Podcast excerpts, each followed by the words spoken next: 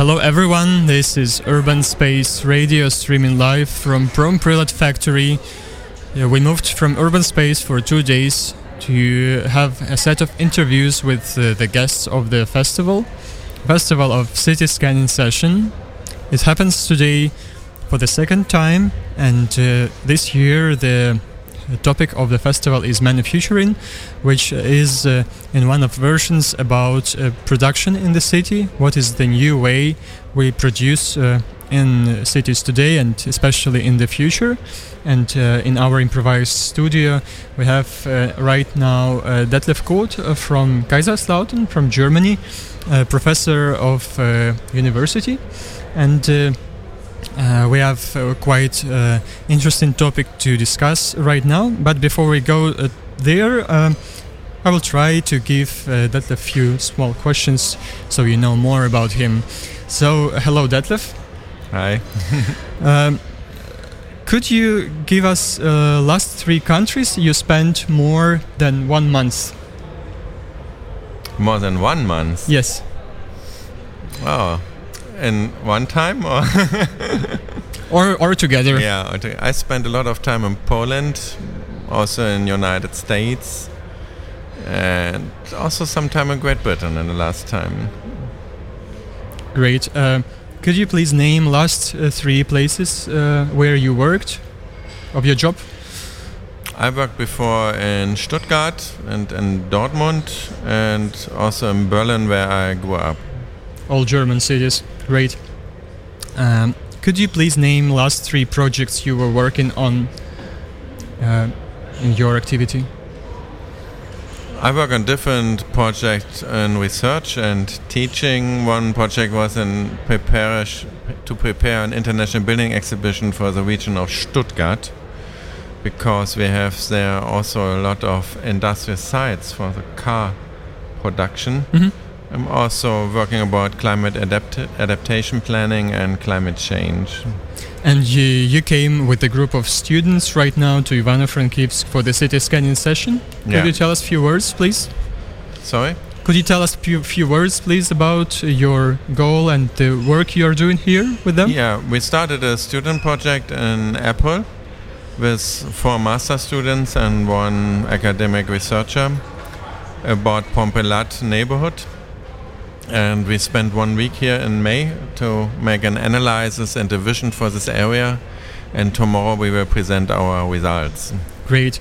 So uh, once we touched the topic of uh, which is um, a factory which is trying to be revitalized now in a certain way, uh, I would like to ask you about the, this uh, concept of revitalization because during a few centuries where our uh, manhood was creating these factories for the production, and at some point it was was it too much of factories, too much of production, and uh, why we have this movement of revitalization now?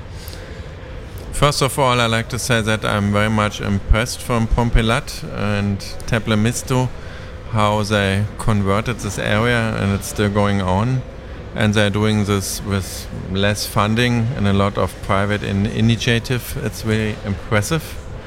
And in Germany, we discovered this idea of reusing industrial heritage in the 80s and 90s.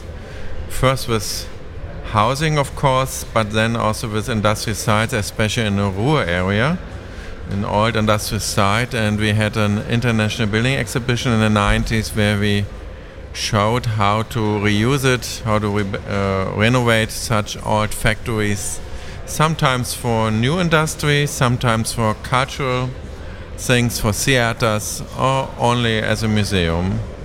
Mm -hmm. So, um, can we uh, talk about the economic effect of this revitalization? Um, has it uh, always to be about uh, uh creating uh, something which generates new source of income for the city or there is such uh, an option that we can create something as a social infrastructure for this uh, object? Um, what is uh, what is the experience of uh, Germany German cities? First, it was a very complicated and hard process, end of the 80s, beginning of the 90s, to to find a understanding that these old factories should be maintained and could have a new use and could have a value, especially because Ruhr area had a very bad image as a working area, which lost a lot of jobs and lost the whole steel and coal mining industry. But now, 20, 30 years later, the image of this area changed very much and the image of these industrial sites, and we have a lot of new investment. And the interesting thing is that, especially the creative industry, IT services, discovered these areas, especially in the zeros in the last decade, as an uh, environment for their own work, for their own working space. Of course, not everywhere, of course, not every industrial site can be maintained, but I think there's a new cultural value for that such buildings and now also an, an economical value. Mm-hmm. Uh, just this morning during the first uh, panel, uh, we discussed with uh, uh, also some entrepreneurs and uh, people from the administration what can be the meaning of such projects, not only for a neighborhood but for the city. And once we touched a topic that. Um, once before earlier a big a big factory now can be a bunch of uh, different small entrepreneurs who actually took place instead of uh, previous production. So we can find different craftsmen who would be uh, in favor of being close because you uh, kind of uh, have a good uh, favorable location for everyone. You exclude the logistics. You can pay cheap rent and you can produce can still produce in the city so, uh, what do you think? Whether it's a sustainable model or it's a potential option uh, for the cities like Ivano-Frankivsk uh, to re, re, re, re, to change, to shift from big production to many small productions? Is it something which was also in Germany? Mm. I think this idea of a circular economy could be a chance for such sites like Pompelat and also for country like Ukraine to have also somehow a little bit independent economy and to produce themselves their own products and have an own demand by the customers and do it in a, in a, with regional products and with a real high quality and not to be dependent on China or United States or somewhere else. And the other thing, what we are also discussing in Germany, is a so-called productive city to have again a local production which is close to the residential area or inside of residential area because it's not anymore so noisy, mm-hmm. makes not anymore so many emissions because yeah we have 3D printers, we have small businesses which can come back into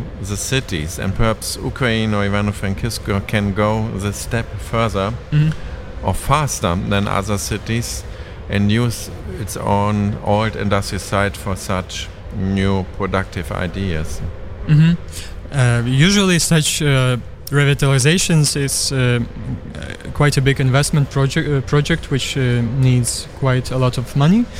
Uh, could you, from your experience of Germany, emphasize whether it is mainly state-driven project or it's um, private business initiatives or you you have some good examples of uh, NGOs who can run mm. such hmm. projects from the bottom up so I'm trying to explore different options we can use here in Ukraine for creating another mm. Promprylad or different things like this I think we we need all uh, different approaches and I appreciate very much that Pompilat is working somehow yeah, as an NGO and also with private investment. In Germany, we have both. We have also investment by municipalities, which are doing it on their own. And as a model project to show how it can work, we also have public private investment where it is mixed, uh, the money but also, of course, uh, NGOs or non-profit organizations which are using old industrial sites. That's one approach, the bottom-up or project project-oriented. But for me, as an urban planner, it's important to point out that the city should also have a strategic plan, a master plan for the neighborhood or for the city, how it should develop, how the land use should develop, the height of the buildings, the density, because this is all dependent on the land value and the profit of the landowners. And a city can give these regulations and can at the end decide how much the land value shall increase or not and how the profit of the increase of a land value should come back could come back to the society so infrastructure to social infrastructure like schools kindergartens and so on and i think it's very important to have this regulation plan to have such a vision Mm-hmm. and not to to let the land value develop like a natural evolution. It's all part of the society. It's all part of a decision at the end of the city council and the city parliament. And uh, till which extent uh, citizens can be involved uh, into uh, forming the programming such space? For example, Promprylad has a specific set of functions. What What is your opinion? How the neighborhood can influence what would be in Promprylad? Is there a space for that? And if there is such examples in your practice? Hmm. I think it's very important to involve residents, to participate them, and that they also they could become stakeholders. And in Germany, we have very, very differentiated participation processes. And we can have it on the level of the neighborhood when we make a district plan to involve them. Then, of course, on the level of the building or the block. And I think for Pompelat it would be very important to, to have more connections to the neighborhood in the future. Of course, you need a starting point, but then you need a neighborhood. But residents also should be involved, of course, in the democratic process, in the process what the city parliament is decides. And at the end, the residents are also customers. They buy the apartments or not. Mhm. They use the local economy or not. And this should be also aware by the people that they can influence their neighborhood and also the local economy with their own money and their own engagement.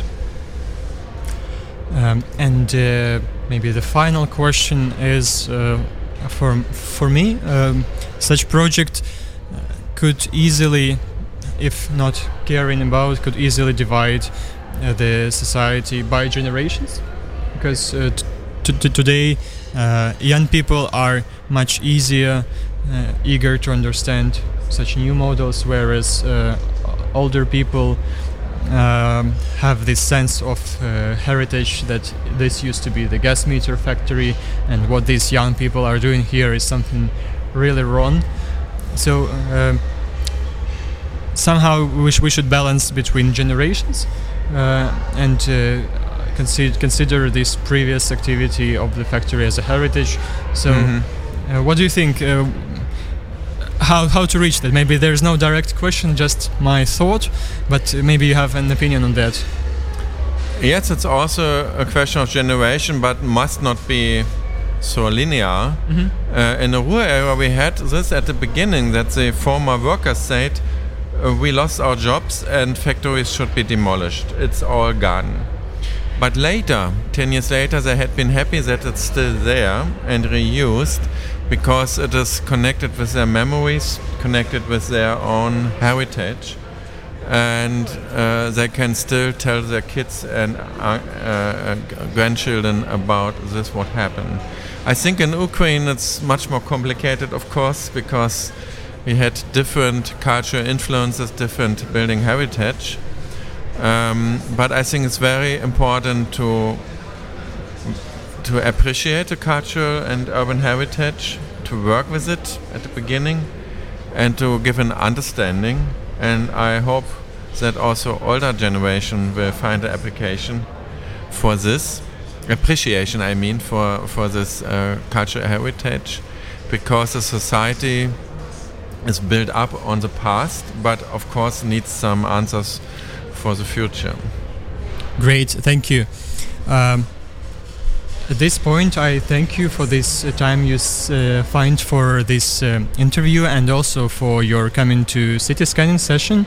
Uh, I remind you that we had a talk with the professor of Kaiserslautern Technische Universität, uh, Detlef Kurth. My name is Alexander Shevchenko. This is live stream from Promprylad from the city scanning session. This is Urban Space Radio. For the moment, this is the last um, live stream for today and we see and hear each other tomorrow. Have a nice time. Thank you. You're listening to Ukrainian radio. Yes, this is Urban Space Radio.